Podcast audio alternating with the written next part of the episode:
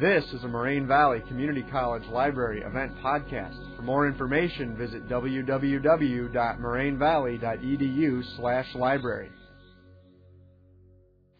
My journey starts with this great idea. You know, you have these ideas that are so good and are like genius. You know, you're like genius. Or was it insanity? I'm not exactly sure. It's very hard to delineate between these types of idea. And the idea for me was, let's go back to school to be just like my students. Wait, wait, wait. Okay, let me give you some backgrounds first, and uh, just to set this up a little bit, uh, to help you formulate why I even came to that decision. So here I was, painted picture of like the Rainbow Mountain on Pikachu Island, okay? Because it was amazing. Where all of a sudden I was doing exactly what I love to do. I loved anatomy and physiology. I, that was my degree, and that's what, exactly what I was doing. I'm one of those few people that was doing exactly what their degree set themselves up to do, and that is to teach anatomical sciences and physiological sciences. I was like, oh, this is the best ever. And you'll find my life was rainbows shooting from my mouths and, you know, all these little sparklies. And it was amazing. I just enjoyed it so, so much. And I know what you're thinking. You're thinking, wait, wait, wait.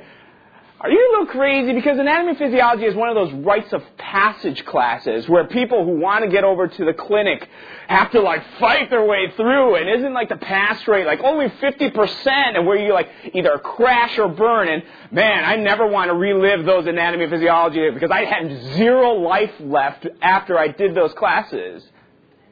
Yep, those are my favorite classes. Those pieces where all of a sudden I come out with half of my students at the end of the semester. I'm like, huh, how is that my favorite? It's just me. It's just me. All right? And so that was my life. I just enjoyed it thoroughly. Delighting in the fact that I could inculcate my students with anatomical and physiological knowledge. But admittedly, time has a way of dulling the luster of such youthful simplicity. And I would say that I began to hear what they call the chatter not, you know, students complain all the time, that's all right. But the chatter that I began to hear that began to weigh on me was when my students start saying statements like, man, I, I'm in the clinic already, and I'm just studying to be this, and this is completely irrelevant for me. Or, you know what, he's focused on such minutiae, it's distracting me from being a better clinician. Or even other things like, man, there's no way that this type of expectations is going to be expected. Uh, he is setting up people for failure when he is holding up such high expectations, when those expectations are artificial and those aren't the true ones that you're supposed to have as a nurse or as a rad tech or as a respiratory therapist. And that totally weighed on me like, you know, after you pounded down 50 White Castles, like, you just got to do something with that, okay?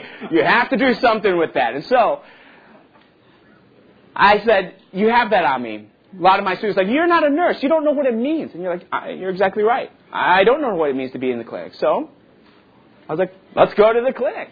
And so, generously given a sabbatical opportunity in 2009, and I ended up enrolling into Rush University's General Entry Master's degree, which is a 21 month program slams you through, gives you a batch, uh, gives you a RN licensure as well as a master's degree in nursing sciences, and then sets you up so that you can get this clinical nurse leader certificate. It's a great program. Read all about it, highly rated. I thought, you know what? That's what my students want to be. I'm going to jump right in, and so I enrolled in the first in 2010 at Rush University. Okay, when I first enrolled, I will have to admit. Um, my expectations of that like i'm going to get the student perspective again Woo-hoo! maybe those things that i have forgotten for so many years and the things that i think about when i remember being a student being like man my student my professor has no clue what it's like being a student maybe i could get that back just a little bit by being this type of student and so first semester i have to say total culture shock, right? I'm used to my peers being my same age, and now I'm amongst people that are like very, very early 20s and are talking about spring break, woohoo! I'm not sure if I even know what the woohoo is behind the spring break, but I know that everybody was talking about the spring break, woohoo! And it was always like that. But regardless, I found myself this following semester being arm in arm with them. It wasn't very long before I began to be just like a student, realizing and telling myself and saying questions and statements that were just like the statements that my students were making to me in my classroom. I was like, dude, professor, do you not know that I just spent 18 hours on that homework, and you know what I gained out of that? This much knowledge uh, and solidification of one paragraph in the textbook. Uh, why would you expect that, expect that from me? Why would you make us do that for seven points? There is no reason why. Or other ones like, your humor is not that funny in the lecture.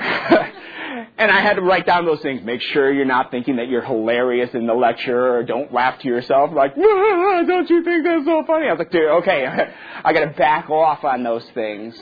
Or even other things like crazy test questions where it was like select all that applied, one to eight choices, and you take that permutation. It's eight factorial, right? To one of those choices is like uh, one out of 50 possible choices is the correct one.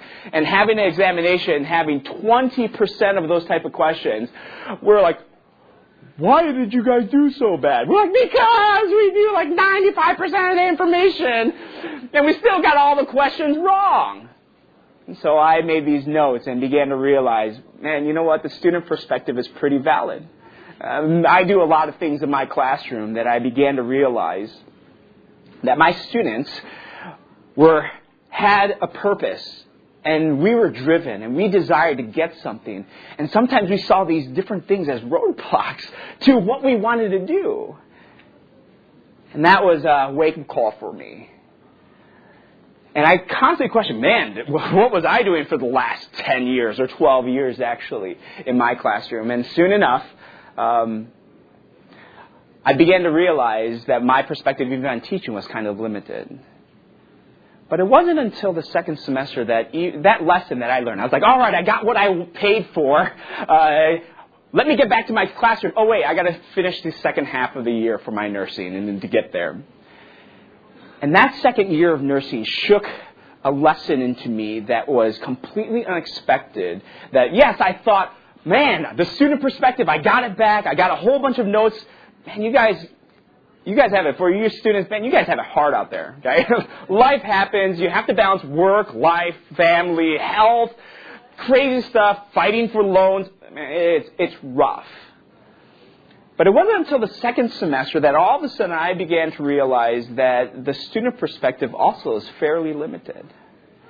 It wasn't until that we got kicked into the clinical aspects to be able to see such craziness that I began to tremble in my heart that now I'm taking care of a person, that, that, that I truly am responsible for somebody's life in my hands. And I began to realize I don't have enough schooling. Oh my gosh, they didn't teach me enough. Why did they just skip over that? They said, oh, well, that part's really hard. Maybe we'll just kind of. I was like, oh my gosh, I needed that. Oh, great googly. This person's counting on me. And my, one of my first, first lessons in that was when one of my professors was telling me this story. He told me this story, and it has stuck with me in the back of my head because multiple stories will come about in my life just like his. And he said he was, a, he was, he was in the Navy, and him and one other person was the clinical expert on this base. And a soldier came with an issue with a trach, a brand new placed trach in his throat. And he didn't know how to take care of it. He was having problems breathing and such like that. And of course, he comes to my professor counting on his anatomical, physiological, nursing intervention knowledge to be able to help him to breathe. And there, of course, he comes and he's like, Well, I kind of remember how to do that. But that was one of those things that they were like, well, that's one of those things that you may encounter, but you can look it up later. And it wasn't on the examination. He's like, shoot. So he tried to help him, and the soldier just shook his head. So he tried something different and uh, tried again, and the soldier again just shook his head, coughed up a little bit, something, and Third time he tries, he's like, well, maybe it's, it's this way. I wish there was a multiple choice. You know, why isn't there a multiple? Try it again. And the soldier just shook his head and then buried his face in his hands and started weeping because he knew that the only other place that he could get medical intervention was 12 hours away and he would have to be swallowing and aspirating all this stuff into his throat for the next 12 hours because a person wasn't there for him, that didn't have the knowledge to help him, that was counting on them. And that was a perspective that shattered my classroom perspective.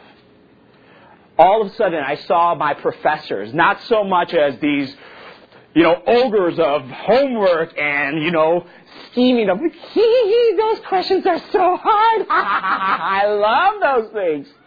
It wasn't that anymore. What I began to see was my professors behind their office doors, wringing their hands, trying to think, how the heck am I going to train up my students in 12 weeks to what's going to come? There is no way.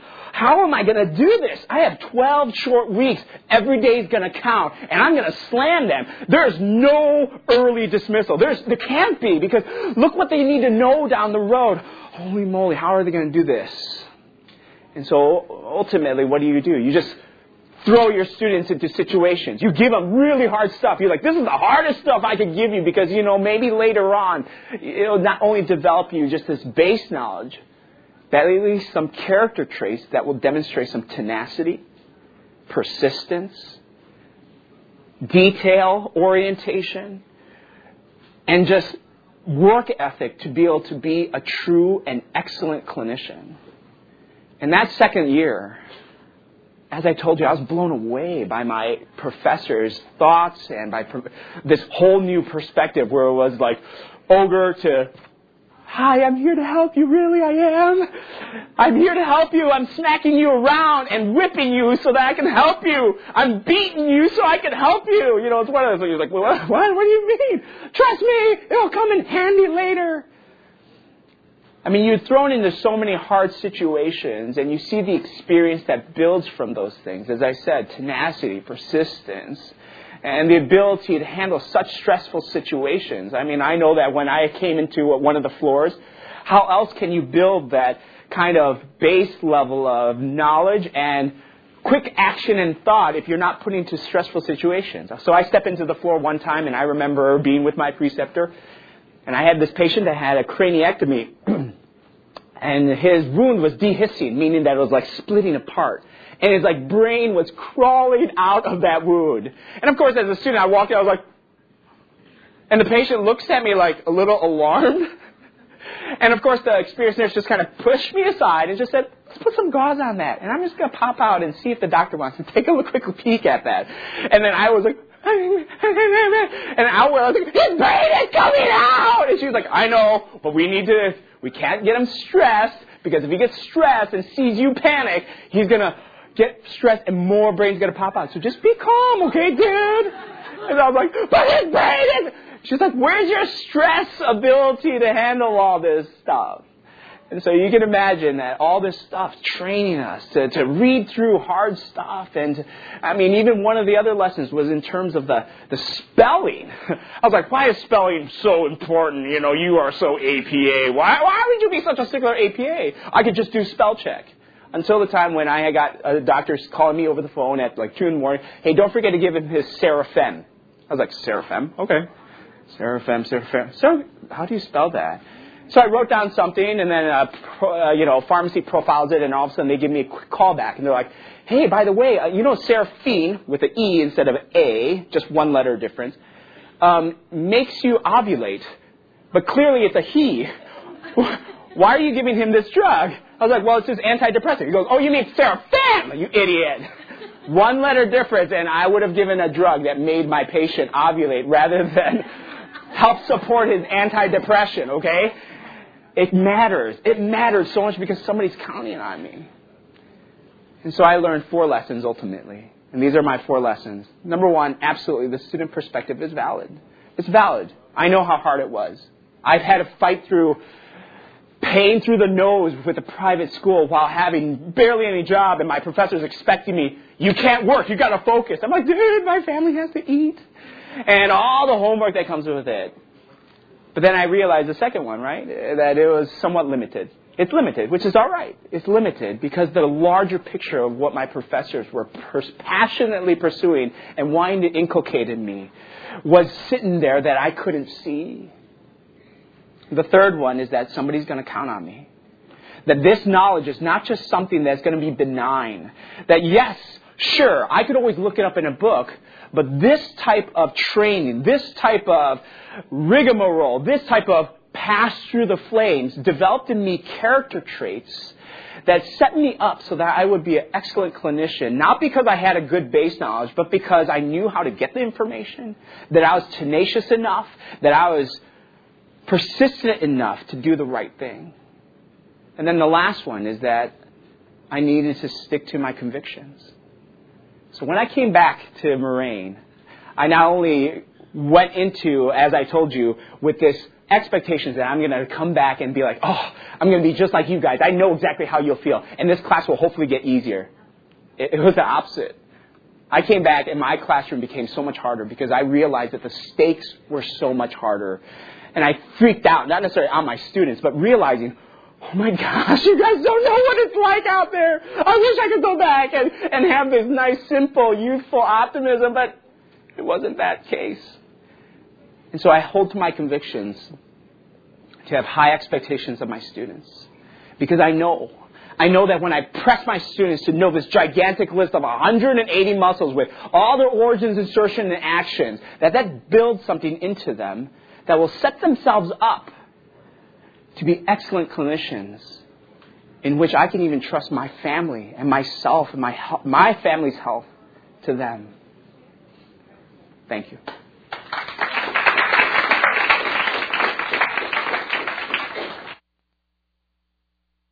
Thanks for listening to this Moraine Valley Community College Library event podcast. For more information, visit www.morainevalley.edu slash library.